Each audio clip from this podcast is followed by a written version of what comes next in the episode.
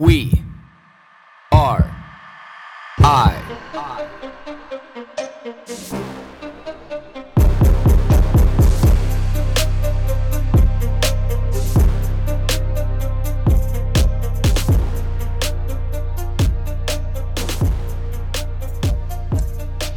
Welcome everybody to this edition of We Are I. We're sitting down here with Veronica Yu.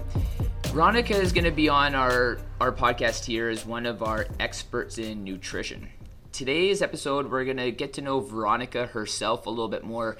You know, her journey up until this point, what got her in this chair today, and then why she's going to be on our podcast as a part of our panel discussion in the future, where we really get into some of these nutrition topics, uh, individual foods, individual spices, and then hot nutrition trends along the way. So, Veronica, welcome to the podcast. Hi. So, just to kind of get into the nitty gritties, you know, where where did you start in all this? Like, what brought you into nutrition, into health and fitness, and you know, break it down to us right from the the day you were born up into the point you're sitting in this chair today. Oh God. Please, you know what? I really appreciate this moment with you sitting down and talk about my timeline, basically from when I was born until now. And please, I know that some of the listener when they listen this one, who cares about Veronica? You, I don't even know the person, but this is the key. Just listen my bio, how I get into fitness, and I believe it will really inspire, and maybe you can add some value in daily your life activity and your lifestyle. Absolutely. Yeah. Absolutely. And you know, a big part of all of our listeners and listeners in general, and I know for myself is, you know, we all connect with people in a little bit of a different way, and you know that's why I feel it's so important for people to come on the podcast and share their story because, you know, people might not connect with your entire story, but there will be a portion that we'll all connect with, and you know, in the future when you come on and you know we really get into these discussions, you know, I want people to have that connection with you because I also think it's very important. So. Um, bring us into childhood. You know, what were you like? Were you athletic? Were you not athletic? Were you into nutrition? Was your supportive household? Like, fill us in. Everything, yes, Veronica. here you go. The first when I was born, I have to tell my parents, thank you so much. Because the reason why I was born naturally, there's no C section. Right there, I got advantage for my health. Absolutely. And after that, she breastfed me over a year. That's Mm-hmm. another advantage. Absolutely. And from there, when I was growing up, because I grew up in South Korea, in Seoul, the back, then back in the day, I can tell there's no processed food.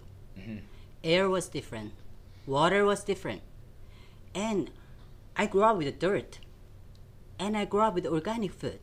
When I was sick, And not even organic food, just regular. yeah, food, regular. Just food. not- yeah. exactly.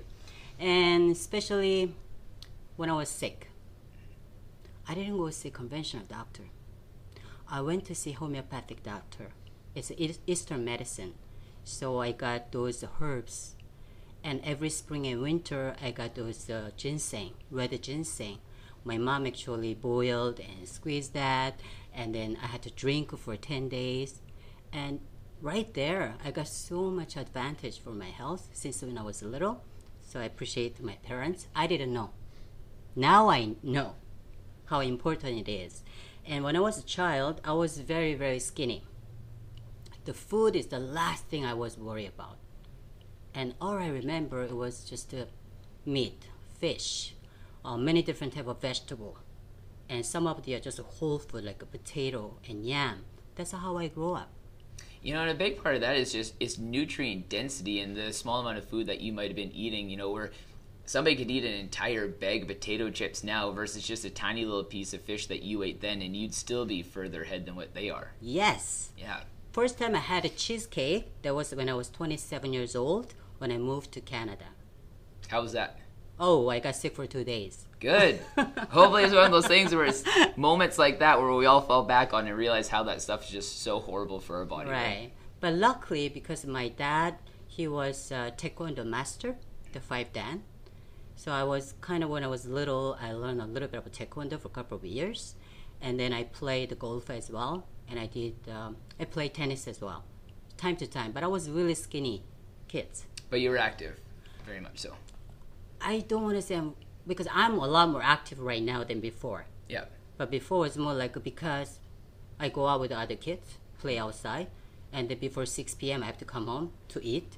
But even think with that, you know, like most kids don't go outside now, and parents won't even let them out even until 6 p.m. Oh, trust me, if I have a cell phone back then, Yeah. I wouldn't go out.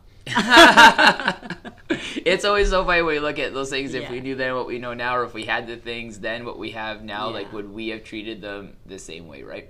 Yeah, absolutely. And my turning point was um, when I was 26. I just want to continue study, so I moved to Canada, Montreal, Quebec, and I went to university. I continue carry on my um, my field, which is it was in fitness. And first thing I loved it because oh my god, I don't have to report to my parents what time I'm coming home. I don't have to tell them what I'm eating. I don't have to tell them what time I go out and party. So it was pure freedom. So for from 26 years old until 30, I party really hard. But at least at an age, though, you know, where your frontal cortex is fully developed and you can perceive the world, you know what's going on. At least you weren't like 16 or 18, like what most people are. Like you could comprehend a lot of life going into it, even if you were spending that time partying or you know, kind of letting loose. You had a better handle over that environment than what most teenage kids do. Oh, I agree with you because when I was 18, 19, I never been even once fast food restaurant Yeah, or even coffee shop with the friends. really. My parents they drove in front of my school, picked me up, went back home, study, sleep. Because the one thing that I appreciate to my dad, since I was really like I think four or five years old, I don't want to say he brainwashed me, more like he programmed me, trained me. Educated. He always taught me when you start something, get it done Yeah. finish it, but finish it stronger. Mm. So I never actually start something and then incomplete it. I accomplished everything. So that one part is like it carries until now, even my life, everything I do. So that I really thanks to my dad. And other than that, let's go back to four years my party. So start. Let's reel it. Actually, let's reel it back a little bit before Okay. that too. What education did you receive in Korea? Like, what what brought you? So you came to Canada with uh, an education in health and Uh-huh. Fitness. What what was that? Like, what Oh, I did the fine art, fine art? Oh, and I was in the fashion industry. Yep.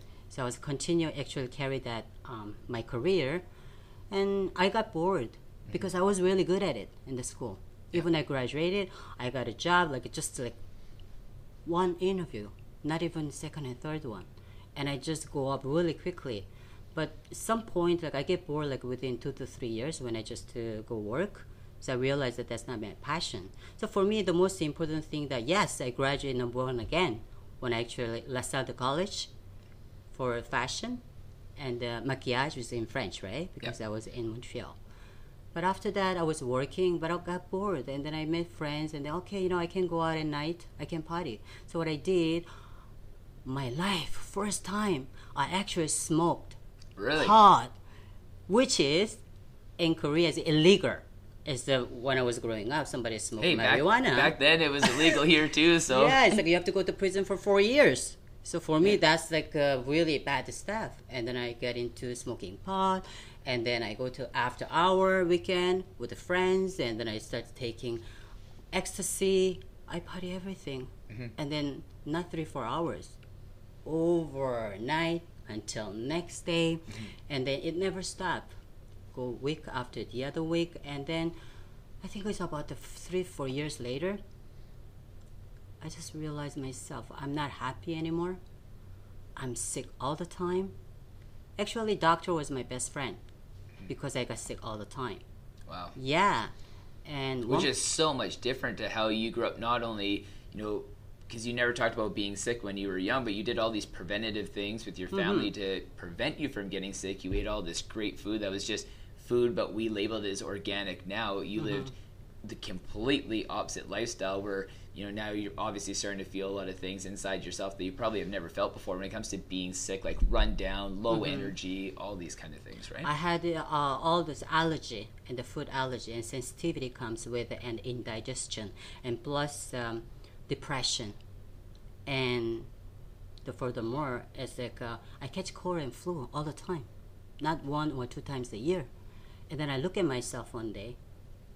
I couldn't recognize myself. I wasn't really like a um, overweight big girl to begin with. I was pointed that my weight was 79 pounds. Yes. Wow. At that point, I'm, I really appreciate my ex-boyfriend. One day he grabbed me, Veronica, I think we gotta do something. So let's go to the gym. So I'm like, okay. I never been to the gym in my life. And it was And how old would you have been at this point? Close to 30? it was 29. 29. I went to gym. It was a YMCA, by the way. The standard start place? yes, but believe it or not, that was my aha moment. It was turning my life. And I look around the room and I saw the people. It doesn't matter you're male or female. They're working so hard. They sweat. Some of the people, they're such a like great muscle. They're big. Now that I think, well, they're not too big, but back then, when I look at them, it was so big. And even female, they're working so hard. They look strong. So I'm like, okay, I'm gonna do it. I was 79 pounds, remember that. So I go, I pick up three pounds of dumbbell. That was heavy for me. Mm-hmm. And I start doing the bicycle. And I look at myself through the mirror. And I told myself, Veronica, today you start. And you're gonna finish. But finish stronger. Let's set up the goal. And I told my ex boyfriend, and I look at the one magazine picture, the fitness magazine picture. That's one of the competitor, bikini girl. Can I be like this one day? He was like, absolutely you can. From that moment until now, I haven't stopped. Really? No. I go to the gym, it's my lifestyle. The way I eat, that of course is my lifestyle. I never look back. So when when you first walked in those gym doors, like like right before that and around that time frame, you know, because we all get locked in this this image, especially I think in like Western culture, that if somebody looks like they're healthy, you automatically assume they're healthy. Did did you have a mm-hmm. lot of people think that like you were healthy, even though seventy nine pounds is obviously a little low on that that spectrum? But did you have a people think that you're healthy? Like you know, why do you need to go to the gym? Like look, you know, like you're you're in good shape, you're not overweight, or did, were people saying to you the opposite of that? You know, Veronica, you need to gain some weight. You're only 79 pounds. We need to do something to help you. Very interesting. That's a good question. This is the thing that I really want to talk about it. Looking good is one thing. Feeling good is another story. Absolutely. And for me, by the way, even back then, I didn't really listen and care what other people say. It's all about how I feel and how I look at it. So I wanted to prove to myself I can do it, I can change it. Because I didn't feel good. So I want to feel good. So every time when I go work out and get out, I feel so good. Then what do you do? You have to keep on doing because it makes me feel good. That's how I start. Did you have any anxiety and depression or anything coming into your your health and fitness journey? Oh, that's a really good question. You know, beginning when I start, all about just I want to just get better. I don't want to get sick. And then after that, when I look at that picture of all these fitness ladies, I want to look like that. So the best way to learn, doing it. Absolutely. I hire coaches. I decided to compete. It's nothing to do with uh, making career. I just wanted to do it. I want to learn myself and my body. So I started. And along the way, I have to tell you this one. The first couple of show I did it, I went through nightmare. I was looking amazing. And by the way, I won the, the show because Awesome. I wanted to. My dad was also to. What was your stage weight? Uh, my stage weight first when I start in the bikini girl, I was uh, 85 pounds, 85. and then you I keep tiny on on stage yeah still. because I have to reduce body fat. Yep. And here's another thing: people, everybody, even myself, when I talk to my student about weight loss, but actually nobody want to do weight loss. Weight loss means we don't care that you're losing muscle, water, fat. We want to lose everything. It's all come down to number. But people really they want is fat loss, which is we want to reduce excess of those body fat, and we want to reduce unnecessary water, and we want to maintain or even build lean muscle mass. So fat loss is the right way to put it. And for me, when I started, I have a whole my life to build my body. 85 pounds, that's good. And then next thing, 90 pounds, 95 pounds. When I break the 100 pounds, that was, oh my God, it was really tough, but I did it. Well, and that's that's a hundred pounds of like majority lean body mass that you put on. Like you're not talking 100 pounds. Like you're going to Tim Hortons to get some donuts and triple triples, and all of a sudden now you're 100 pounds. Like that was that was solid quality muscle that you put on. That must have felt fantastic. But that take, it took over 10 years just to build that 100 pounds, just to break the 100 pounds my weight.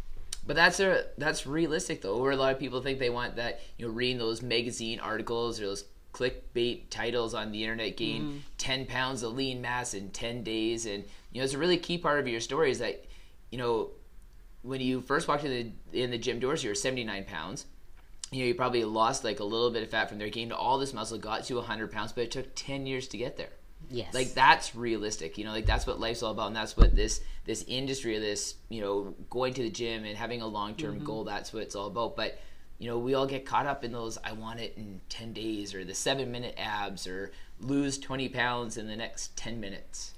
Everyone, please, this is the one thing that I can tell you guys. There's no secret to be fit. It's all about the lifestyle. You have to look at really this is how you're gonna live your life. The body transformed that way. That's it. So there's no quick fix. There's no like magic within a month or two months you're going to transform 100% you will get better but you have to continue go that journey if you don't like what you do you can never keep or you can improve your physique it's not going to happen yeah my my story personally like that i this was probably had to be about 15 years ago now i went with a group of friends and we were doing this 24 hour relay race on the weekend mm-hmm. and you know, I met these guys at the gym as a husband and wife, and they asked me to come, and I'm like, yeah, absolutely no problem. And I showed up at the race, and I had, I'm like, this is 24 hours. Obviously, I need to pack some food, so I bring my cooler with me of all my food, and they look at me, they're like, you do that on the weekend too? And that was my eye-opening moment back then, how short-term people look at what healthy really means, right? Right. And that's the that's kind of the world we live. in. We've come a long way since then, mm. but there's there's a lot of that in our demographic that still lives. It's like this is temporary. This is only something I do for a short period of time, or I can get this quick result and I don't have to do that anymore, and not really just adopting the entire lifestyle as a whole. Absolutely. And we go back to where I start uh, bodybuilding, and then I want to continue because um, I grew up with really like good, good environment, eating the right food, and then doing activity and educate from my parents what's the right way to live. And then I had a crazy moment in my life, three, four years, and that's really my health went to rock bottom. And then I realized, you know, anybody can change. It doesn't matter where I come from. And the second thing that I noticed after when I started to compete, I hired, I changed coaches like I changed my underwear six times mm-hmm.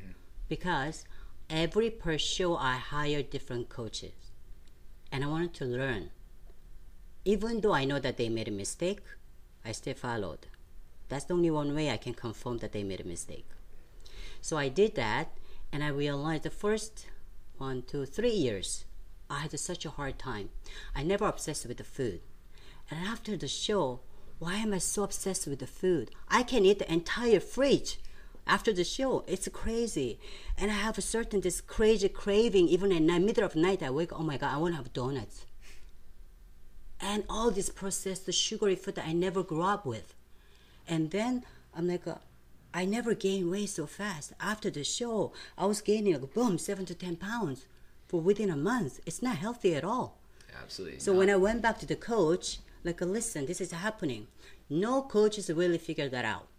All they no is giving me the same diet that she or he give to other athlete. So then that got me to you know what? I'm the only one solution. I can find what's wrong because I know how it feels when I eat stuff. That's how I get into nutrition. That's why I get into uh, PTS. And even that, like a graduate school, it didn't give me anything. I didn't believe in Canadian guideline. I'm sorry. well, you know, it, I think if a lot of people understood where our food pyramid comes from and where the one in the states come from, and Yeah. even like where RDAs come from, mm-hmm.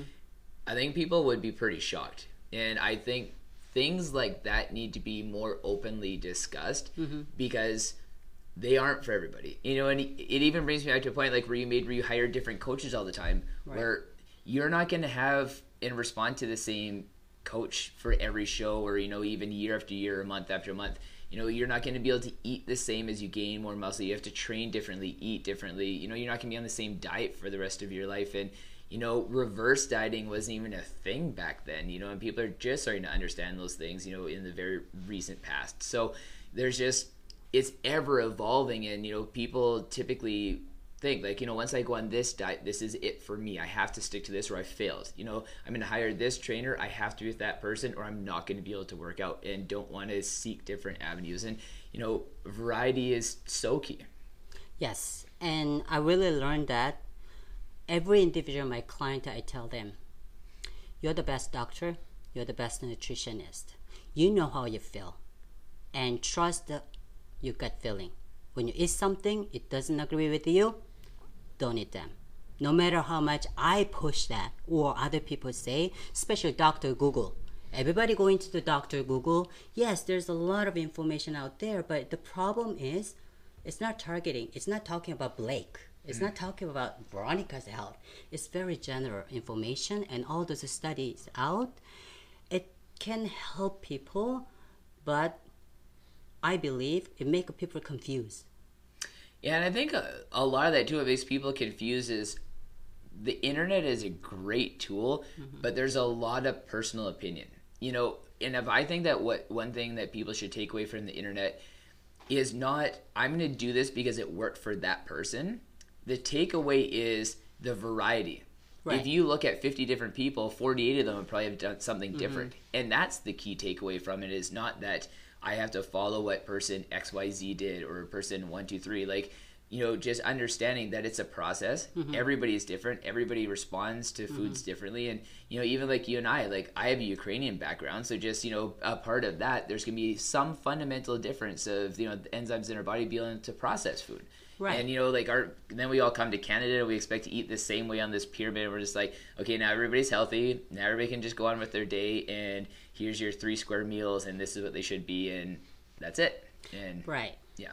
because you have to pay attention like uh, whatever you eat how you can actually digest that food it, it is very important and i learned all those things that when i went through the, all this competition and then when i actually uh, learn and then i apply to myself and i actually show with my client and i practice with my client and i realize oh no coaches after the show they actually take responsible and work with me to now people talk about reverse diet. That's not even the right way to put it. All you have to do because along the way that when you actually do the competition you can actually do the competition very healthy way. But most of the people what we do this is a chicken breast you gotta eat. This is a broccoli you gotta have. Oh save the uh, white rice later when you do carb up i'm like uh, i'm sorry. Everybody have a different digestive system. We have a unique body condition so maybe it's good for you to build a muscle for eating the chicken breast but then i cannot digest I feel bloated. Then what's the point? When you feel bloated, it means you better. It's like you're not eating or you're eating junk food. It's the same thing for your body. So you can approach a healthy way to, to compete as well. At the same time, when you actually finish the competition, many female, male, they go through this one, the hormonal imbalance, and that we have to fix that with what? With the food and lifestyle. So people think, okay, even regular people, oh, I need to lose 30 pounds. Great, you have a goal. But when you set that goal, just to break that micro level, and then just do every day. If it's hard to do, you know, day to day, count every meal. If we have this meal good, great, and then see the next meal. So you have to just to do the journey like a bit by bit and day to day. So after when you finish 30 pounds, you, okay, you lost 30 pounds. Are you going to go back to your old habit? Or meantime, when you lose that 30 pounds, you're going to build your new routine and continue go with that. That's the key. So for me, it doesn't matter if you're gonna compete or you just for yourself or health wise, you want to lose weight or gain weight. It has to be the lifestyle. Well, and that's where we all have the responsibility when we're educating people and when we're talking to people day to day or our clients to really trying to take what is marketing mm-hmm. to sell stuff and what is actually going to be long term successful. You know, because I know you probably fight the same battles that I do all the time where, you know, people want it right now. And it's just like we said, count the small wins. You know, like I ate good this meal, I ate good today. This has now been a week, you know, and but people again, you're fighting like the the seven minute abs, the beach body workouts, you know, like all that kind of stuff. And it's it's hard because there's no long term success in any of those strategies. No, there's none. Why it's good to actually set a certain goal to toward, you know, because you need to have a goal. And it is important to have a time bound. It is important. But the fact that you have to really think every morning when you wake up to start your day why you are doing this. The reason behind that's the most important. If this is only just to take a picture and put it on the Instagram. Uh, I don't know how long you're gonna last long.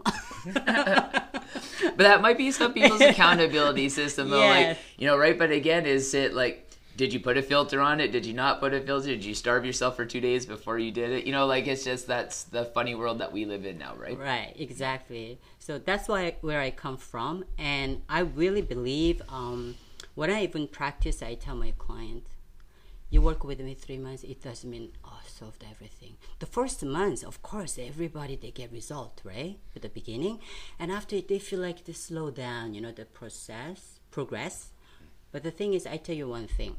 When my client a little bit they go, hmm, I don't see really I see the result.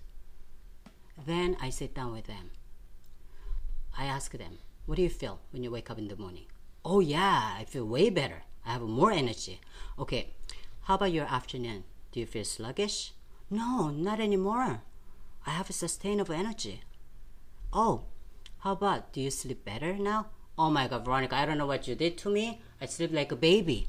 It's the CBD oil you slip to their cucumbers. yeah, so I'm like, uh, right there, you're already, you're getting result.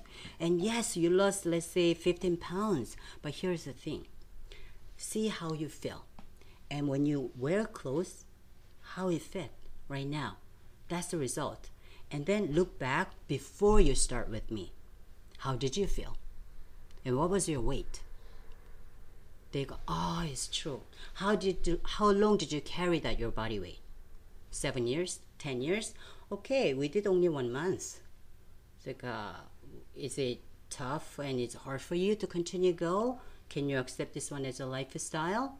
if they cannot answer, they want to see the just short term, just to fix this one and then get out, then I tell in advance, um, you can't maintain this one down the road. You will go back to where you're at, or maybe it gets worse even.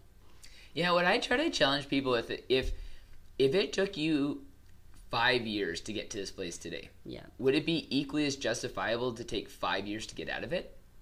If you just looked at it like a cut and dry system like that you know if it if this was a long-term unintentional plan to mm-hmm. get you this could it be the same strategy coming out? You know we're again it's getting people to think a little bit more long-term than just that short-term time period. Absolutely. I can even answer that with the uh, um, based on science study. At least our microbiome change every three months. Our blood change every 120 days that's why it come from like a 20 or uh, 12 weeks in a challenge and so on. Uh, but really, brain to register and train your brain and adapt as a lifestyle, it takes more than six months just repeating same things. So right there, if people want to fix seven days, 21 days, or three months, I'm sorry, you gotta actually look a little bit more longer and that way okay you can work with me a little longer too yeah. yeah and you know the a, a way that i always approach it too with people is that when you find a system that works no matter what that system may mm-hmm. be you know whether you're talking like keto carnivore mediterranean whatever works for you fantastic but when was the last time you thought about what you ate in a day or thought about the meals because i find when people don't think about it anymore mm-hmm. that's when the changes actually happened when it's just everyday life now. But when you're still thinking about the meals, when you're still thinking about the plan, you all like it hasn't really changed yet. You know, and that's where it's like, and you can't put a time frame on that. If it happens in seven days, fabulous. If it happens in seven years, you got to be at peace with that too. Because until that transaction happens, it's not organic. Like it's not going to be in you. It's not going to be ingrained in you yet to be able to do that. That's exactly this. Uh, really, um, thank you for bringing that one because I tell client this way. Do you still think about food? Do you think you're fighting with the food? Then you gotta, you know, stick to a little more longer to see. Because uh, at my point, I was like that. I was obsessed with the food in the beginning when I was start doing diet and all these things. And the day I can tell my student, oh, I'm free because I don't think about food anymore. Yeah, that and it's like, you know, the one of the big parts behind it too is when when people are looking at like, you know, the essence of like being free, you know, and not realizing like how addictive a lot of these, you know, these foods that we're addicted to is it's clearing that out and just allowing yourself to you know get past the addiction of a lot of these foods that we mm-hmm. consume in western mm-hmm. culture and I know I talk about it extensively with people all the time, and I think it should be absolutely criminal that all these big food companies are allowed to be able to hire clinical psychologists in their R&D departments to be able to come up with foods that are so highly addictive when they are costing our society hundreds of billions of dollars. Like it, it's it's intense. Like I just I really don't think it's that. over two trillions. Yeah. Yeah. Last year, 2007, 18. Yeah. You know, so you pay somebody two hundred fifty thousand dollars a year to be able to come up with products that people can't walk past in a store to eat because they smell it, they look at the box, all these kind of things, and that's the result. So at the end of the day, it's all individual. It's up to you. Mm-hmm. It's your mindset. Whatever you do, let's say Blake, you give me an amazing kick-ass plan so I can follow, and I provide an amazing nutrition plan. It's up to the person to do it. So in order to actually follow, you need to have that mindset. So once person who has a mindset and then they start, oh, there's no stop. They continuously improve. So it's all about the uh, how you look at it, your life. Is are you going to be uh, in charge for your health, or are you just going to follow other people what they do? So that's and understanding what your reward is too. Like, like I I authentically in my life feel my reward is if I get up at four or five o'clock in the morning, I want to feel good. If I want to go on an hour hike or five hour hike, I want to feel good at the end of that. I don't want my reward to be a drink when I come home from work or going to Baskin Robbins and getting an ice cream. Right. You know, like you know, like shifting our rewards because people still use food and horrible food as a reward system for, oh, Johnny, you went outside and ran. That's great. Let's go to the beach and get ice cream. Well, why not just go to the beach and play? Right. You know, like, why does it have to be like? And not saying that you shouldn't have those things, but it's just when you build that reward system and and you know, like that's just how people think, and that's how now they perceive food. That's really hard to break. Right. Absolutely. And so for me, until now, I talked about my bio, and I missed actually one piece is that after when I did the many shows, that after my um, 2015, I did my last show in Las Vegas for um, WBFF Professional Figure Show, and I'm really happy. All the show that I did, I gave 100%. And luckily, I got always a good place, which is really good. Yeah, how how'd you do? Like, give us a little breakdown on, on your shows, your competitions. Like, how did you place along the way when you were when you were going through all these shows? Oh, my first show, I didn't do well. My opinion. I went to United States first. I don't know why I went to bigger show before I started the small show. I went there. It was about over 195 competitors. Oh wow! I'm talking about my category. It was bikini. Yeah, that's and a big show. Yeah, there was like a two days they actually separate, and I had no idea. I'm like I'm just it is what it is. I just did it, um, and it was very expensive too. I have to pay for everything, right? Mm-hmm. So flight and a hotel, and then I saw that oh my god, I got into top twenty, so I have to stay another extra day. So I'm like, if I'm not gonna win, I'm wasting my money. That was my thinking, but I enjoyed it too. So I did it. My first sh- uh, show, I was I played uh, placed the 18th, and then I got home. From there, uh, I couldn't stop thinking about because it's it's in my blood. When I do something, I gotta win. I'm very competitive, so I gotta. Sounds win. like it. I gotta win. I'm gonna do this one. I researched massively in Montreal, Quebec, who is the best top-notch coach, and I even like buy new cars to drive all the way to like one and a half hours just to meet the coach. I did everything I can, and from there, That's dedication. yeah.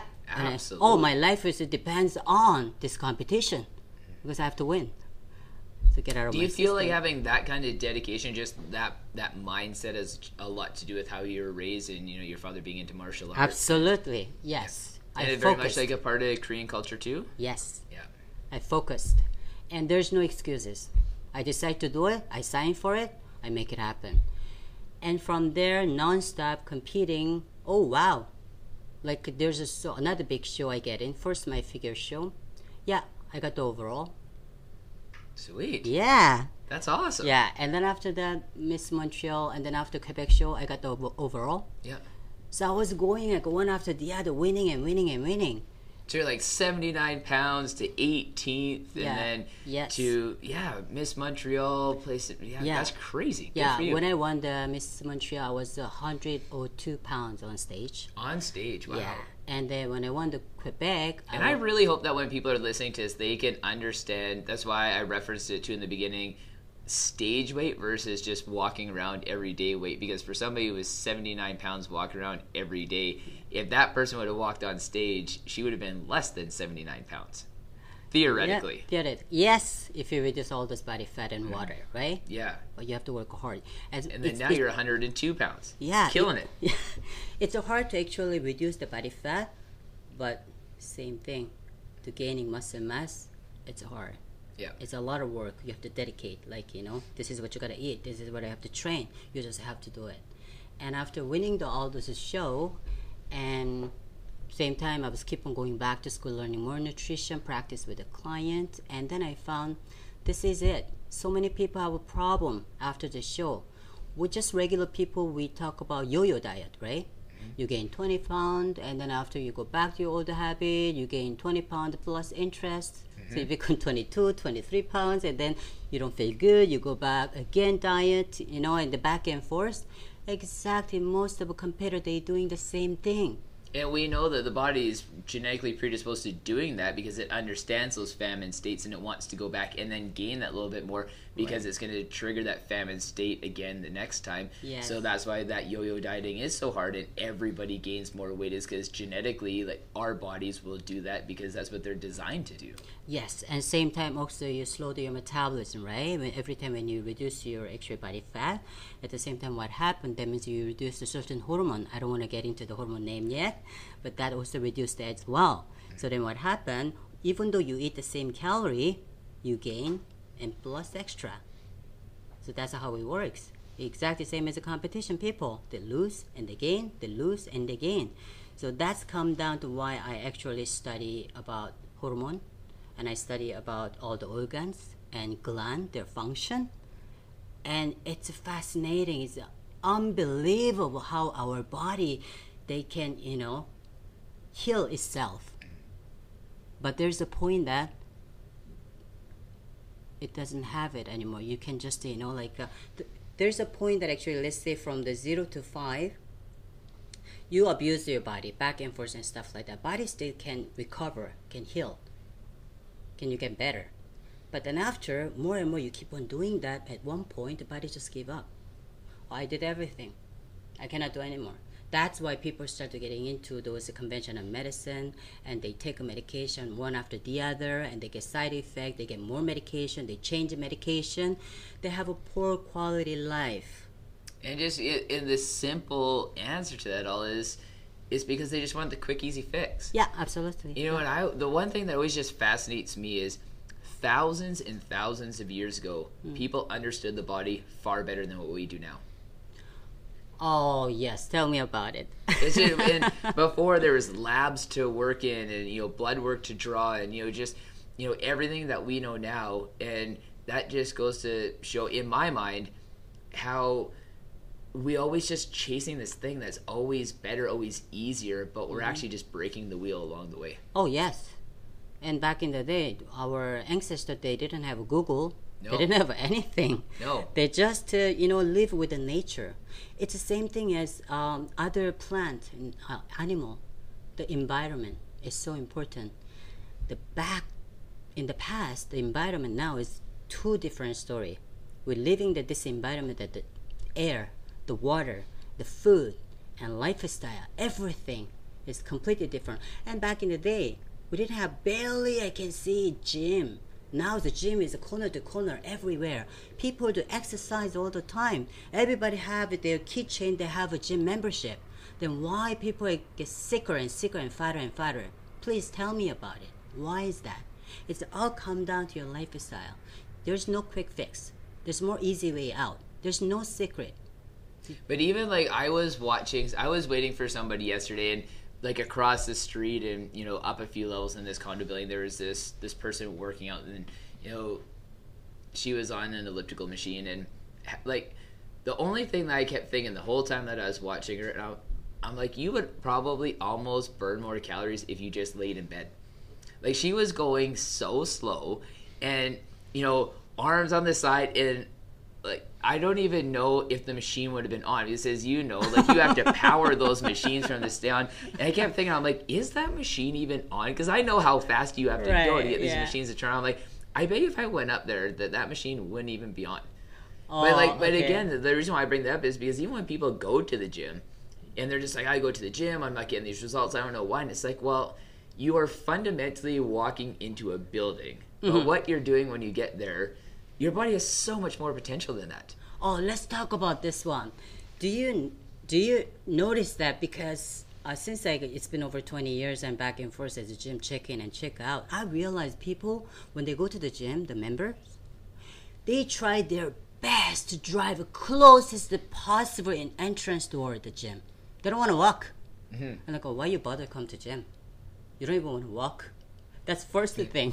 See, and the funny thing is, I always used to say, is excluding like um, assisted parking, you know, right at the very, uh, very entrance to everything. I always say the first 30 spots of any place outside of the handicap parking should be allocated to people who go to the gym. Because I'm just like, I've already paid my dues. Everybody who needs to walk, you park at the other end of the parking lot because you need that exercise. I'm like, I've already worked out like two hours today. I Right. need to park closer to the front of the door because I want to go work out some more. Ah, you know, so it's, Yeah. it's funny, right? It's just, but all those things, like I totally understand what you're getting at. It's just, Yeah. you know, I always kind of looked at it. It's funny. It's like the, I believe like the parking spot should be based on like BMI or body fat percentage or something like that. It's like if you're the closer you are, the the more that you can go or park closer to the door. You know, something funny like that, right? Right. The, the basically, yeah. when people go to the gym, what they do, they want to show how heavy they can do squats. They want to show how they can heavy can press the leg press. But I'm sorry, you can't even put it back those plates. That And, or like you're um, bending, you're like you have like a ten degree deflection at your knee on that leg press, and I'm like. Oh come on, like let let's just take half that weight Mm-hmm. off and let's go through a proper range of motion and let's see that if you can do it. But yeah, it, Yeah. it is right. Yeah. So those are things that really they need the proper education. Even the working out at the same time goes the same thing when I actually give to my client the plan and then when I do the coaching session it's all about education because down the road I don't want to hold their hand I want to provide all the tools for you and find the right routine and plan for you. From there, you need to learn all those things, why it works for your body, and then you can continue. Make it that as a lifestyle to go. So education pieces are so important. Either you do exercise or the food and anything. And some people like I do like crazy work. I do cardio for an hour. You know, some people look like they can actually already run for the entire BC they do cardio every single day then why you cannot lose weight then maybe it's not exercise maybe something else. And so when you come down to some of my clients i even tell them don't do exercise from now on. It's weird right? Mm-hmm. You want to lose weight? Don't do exercise. Don't do cardio at all. I make them stop going to the gym. Just focus on herbs and food and vitamins and make, make them do more meditation and release their stress and balance their circadian rhythm so they can sleep at night properly. So those people are actually suffering from the adrenal fatigue. So then that's way actually better than go to the gym doing one hour cardio.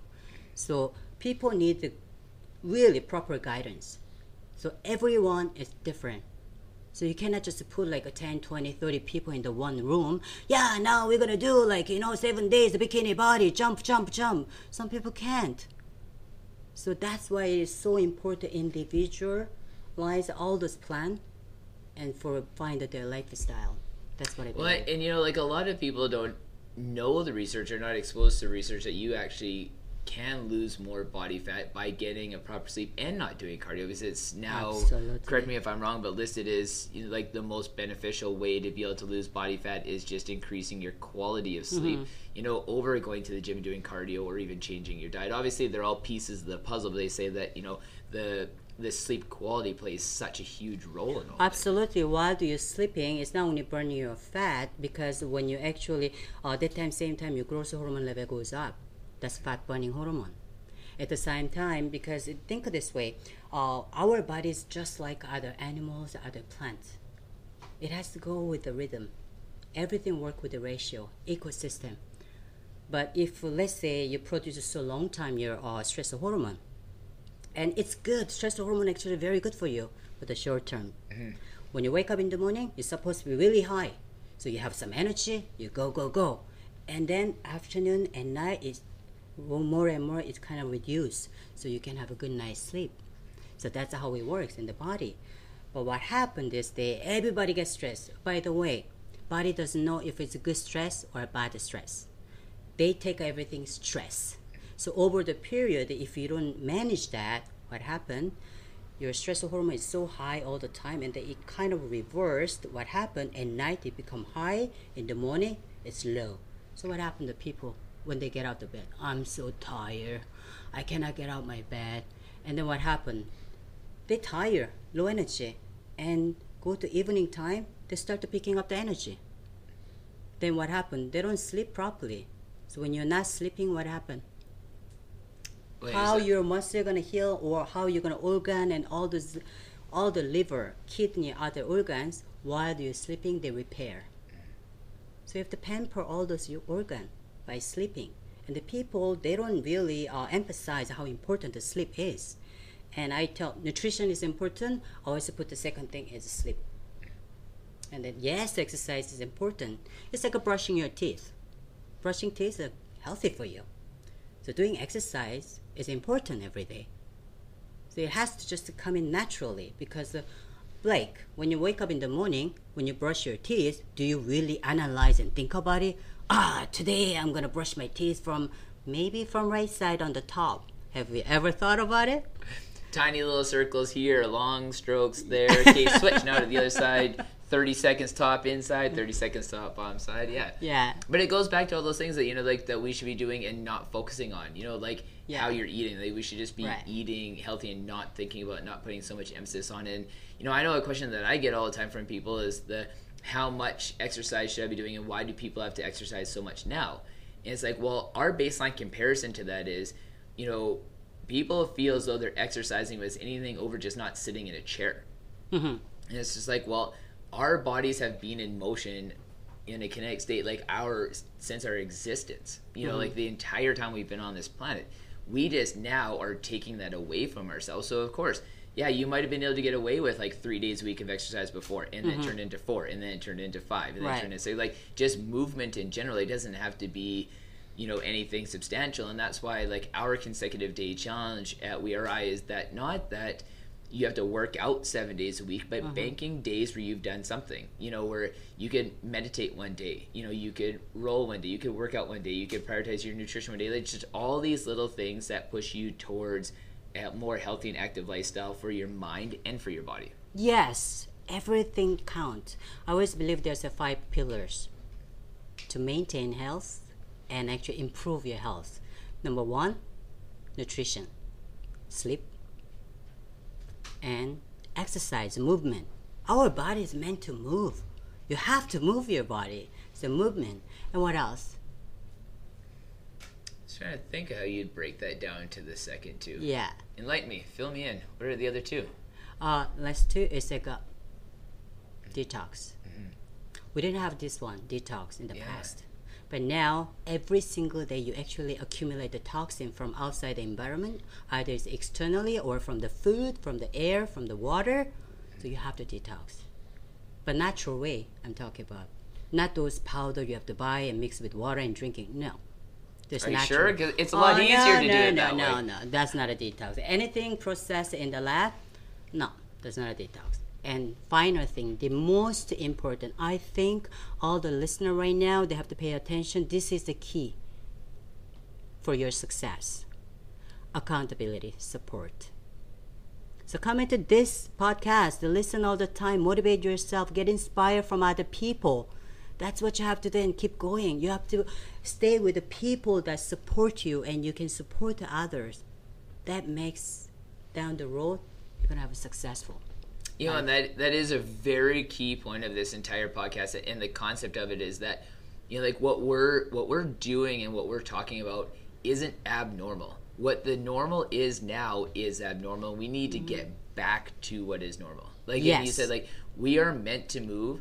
We are meant to eat just within side of our environment. We're not, you know, meant to eat bell peppers from Spain and then you know bananas from Ecuador. Like that's just not how we should be consuming our lives or living our lives. You know, like we need to get back to who we are as a species, you know, who we are as people and saying, okay, we need to change things before it's too late because we are very much at that apex right now where our health and, you know, mentally and physically is just on the downward spiral in a very bad way.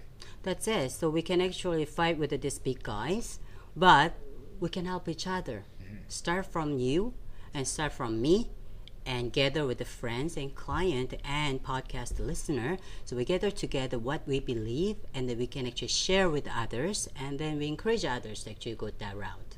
That's what I believe. Because um, um, I want easy things too. I wish when I wake up, everything is already ready. Of course, it's easy. But then I always see the result. This going to help add health for my this one, or if I take this pill, it's gonna help for my uh, you know beneficial for my health. I think about it because anything that get ingest in my mouth and get into my system, I'm the owner.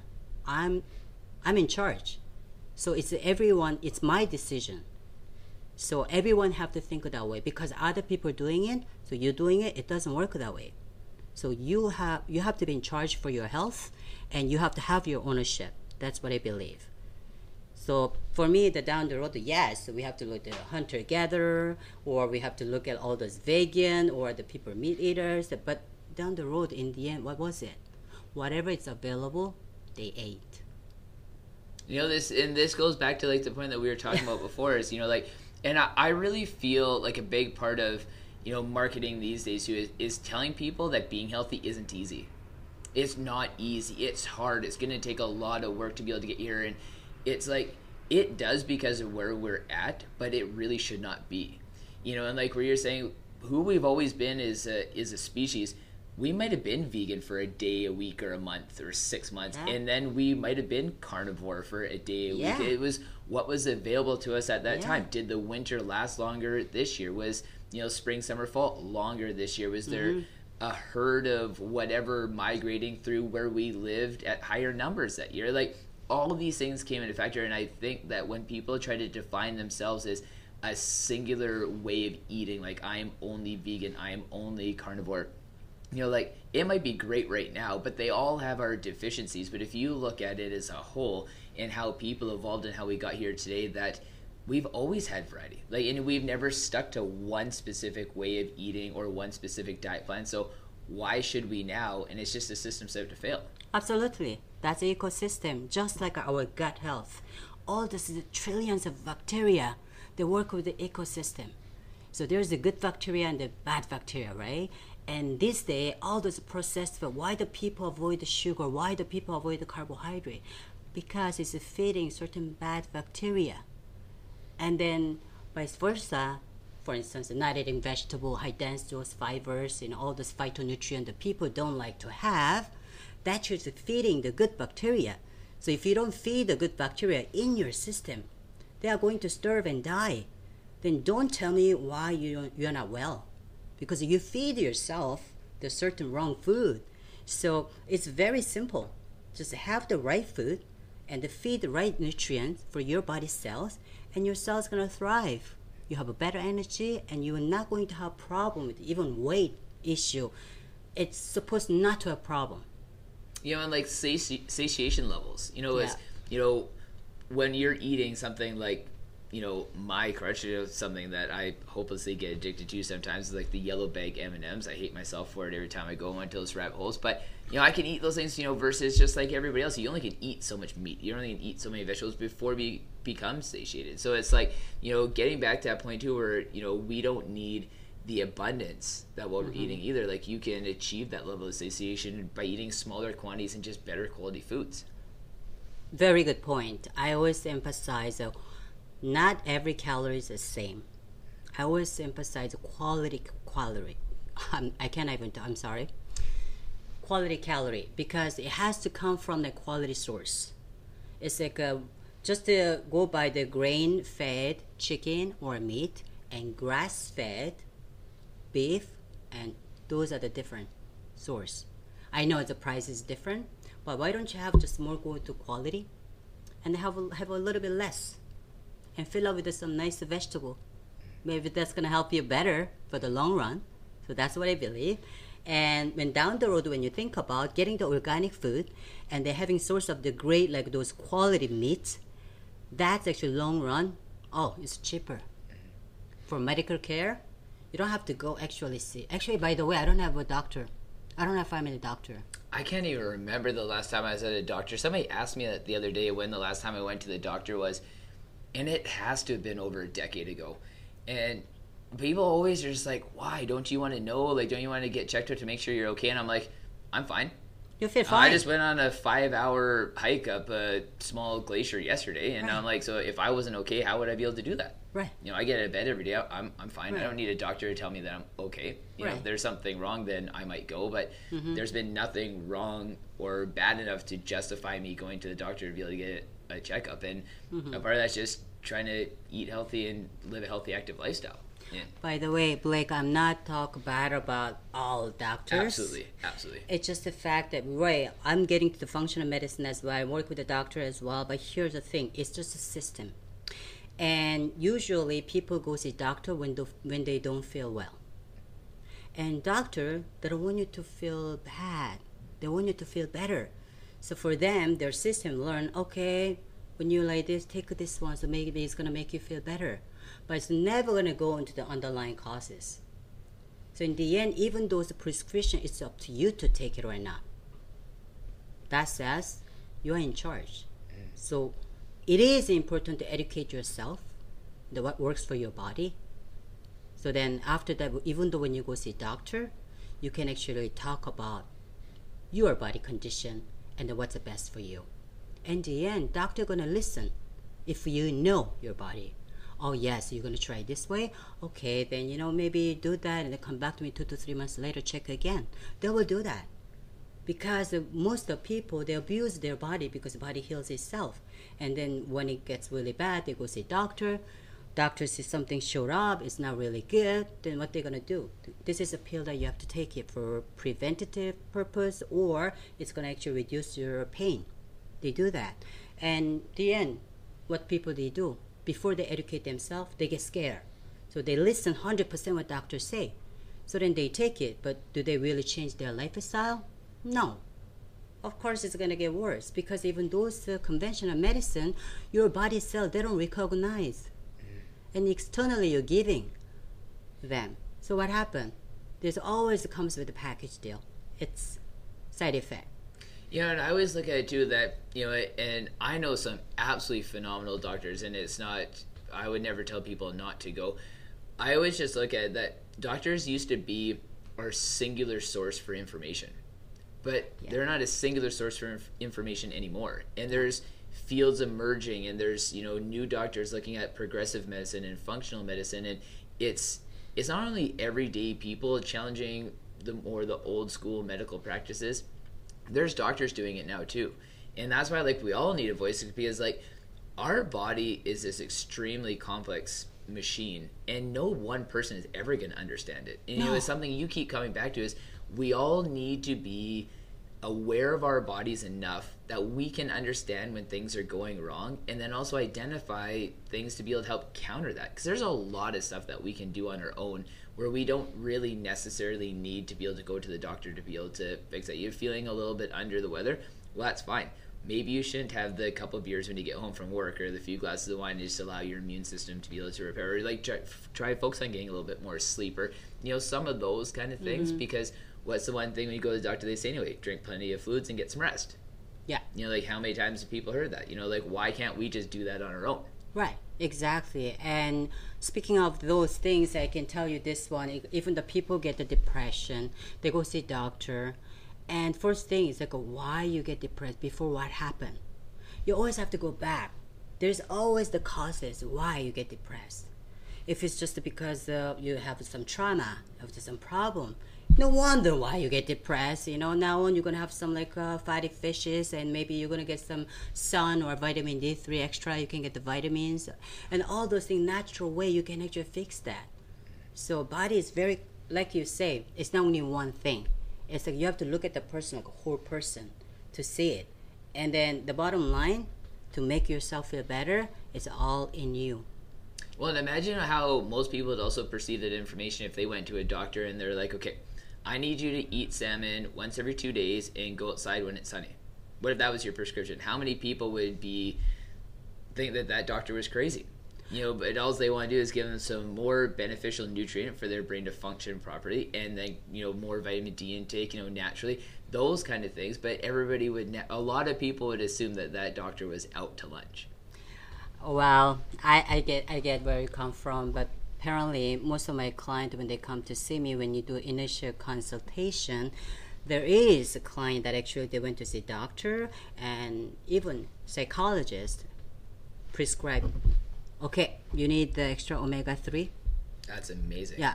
And then uh, you need to actually uh, increase the vitamin D dosage and go out meet your friend.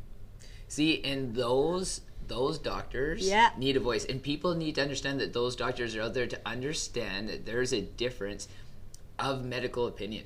There's not like because there's so many doctors who still think a certain way, and you know, there's not. How many doctors would do you think you'd have to go see before you found that one? Just to throw a number wildly out there. Uh, not many. yeah, it's just like I was trying to think. Like it's just uh, nowadays it's getting a lot more common, especially in BC. But it's like it's still to me like if I had to throw a number, I would I would think you'd probably have to see. I don't even know. I want to say thirty, but fifty seems more realistic before you'd come across a doctor who would prescribe something like that versus going next door to the pharmacy. And I just I think you know, and because of this podcast, like I want people to understand that there is doctors out there. You're gonna go to a walk-in clinic or you know even like private healthcare, and there's doctors who actually legitimately think like that because they think that's the best care for people. Yes, um, I think we're gonna dive this one deep down the road, Yeah. and I believe it's all the same thing. There's a good trainer and bad trainer. There's a good coach and bad coach. There's good doctors and bad doctors. Absolutely. So the end, what is it? It's uh, you have to be in charge Yeah. for your body. So it's important to educate yourself. Yeah. what's the right thing and most important thing like i don't blame on all the doctor because when i go back to those like, textbook and the six years the people study you know what doctors they you know i get it. Like they proud of their career because it takes a lot to become Absolutely. where they at. Absolutely.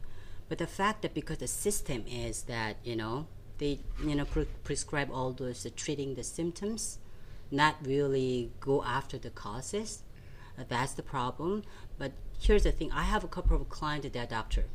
One is a surgeon the one is doctor. They're actually getting nutrition plan from me. For them it took a lot to come to me to get that plan. But they actually told me we need more this kind of education nutrition so we can get educated so we can actually educate the patient as well even though they Well, that- have a lot of time. Yeah, and you know, like like doctors are practicing what they know, you know, and I was listening to this podcast probably about like six months ago where they're saying that once something is proven in the medical industry, like the science is there now, has gone through the vetting process, that it can take up to 10 years to change that in textbooks that they're teaching the eh, doctors in school. You know, it's like how, when you hear things like that, especially for me, like, it's really hard to hear things like that because there might be doctors who know that they're not giving the best advice, but they can't actually teach it or practice it because it's not it's not vetted yet properly, or it's just not in the textbooks and they're teaching it in schools, and it's it like those are things that are tough because it goes back to say Eastern style medicine, like they didn't vet it for 10 years before they put it out. Like the uh, people tried things and they understood what worked for their bodies and like look at eastern medicine is is fantastic. Like there's a lot of lot of stuff that we've known for thousands of years that we're going back to today. Yes, because I grew up with I'm the proof, the person I grew up with it since I was born. On all my childhood, even teenager, I grew up with it for the natural source of food, quality food source, and plus like very active to go out play all the time. But I have to come back home at six p.m. to eat, and I have to have a certain time the meal because my dad like trained us like army. well That's and if he right. didn't imagine how skinny he would have been then he might not have been 79 pounds he might have been 69 Yeah. pounds right so that and then now that I know that all those food that my mom cooked for us it's like there's high let's say vitamin B12 there's a sulfa there's a fibers there all those things all the nutrient phytonutrient that w- what we need and she was providing to us every single meal and I had I still remember my favorite carb was sweet potato and I didn't get to have every single day. Now I know why. Because my dad, he carved me up every fifth day. Because Friday and night Oh. He come, coming. yeah, he come up with uh, all those uh, bag of um, sweet potato.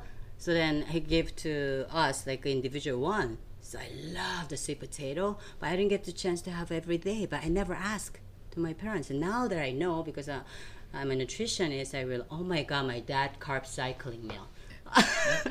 you know, and the funny thing is, you know, you look at like Korean culture, like a lot of cooking has stayed the same for thousands of years. Yeah. And you have Korean people don't have the rates of obesity and you know, heart disease and diabetes and stuff that we have here that we've created basically in the last like 60, 70 years. Absolutely. You know, and- it's like so you can't say that you know people have been going wrong by eating the way that Korean people have been traditionally eating for all these years because the statistics are just there. This epidemic is problem because especially diet and uh, lifestyle related disease, diabetes, hypertension, or the heart disease, and it comes with even now diabetes type 3, which is Alzheimer.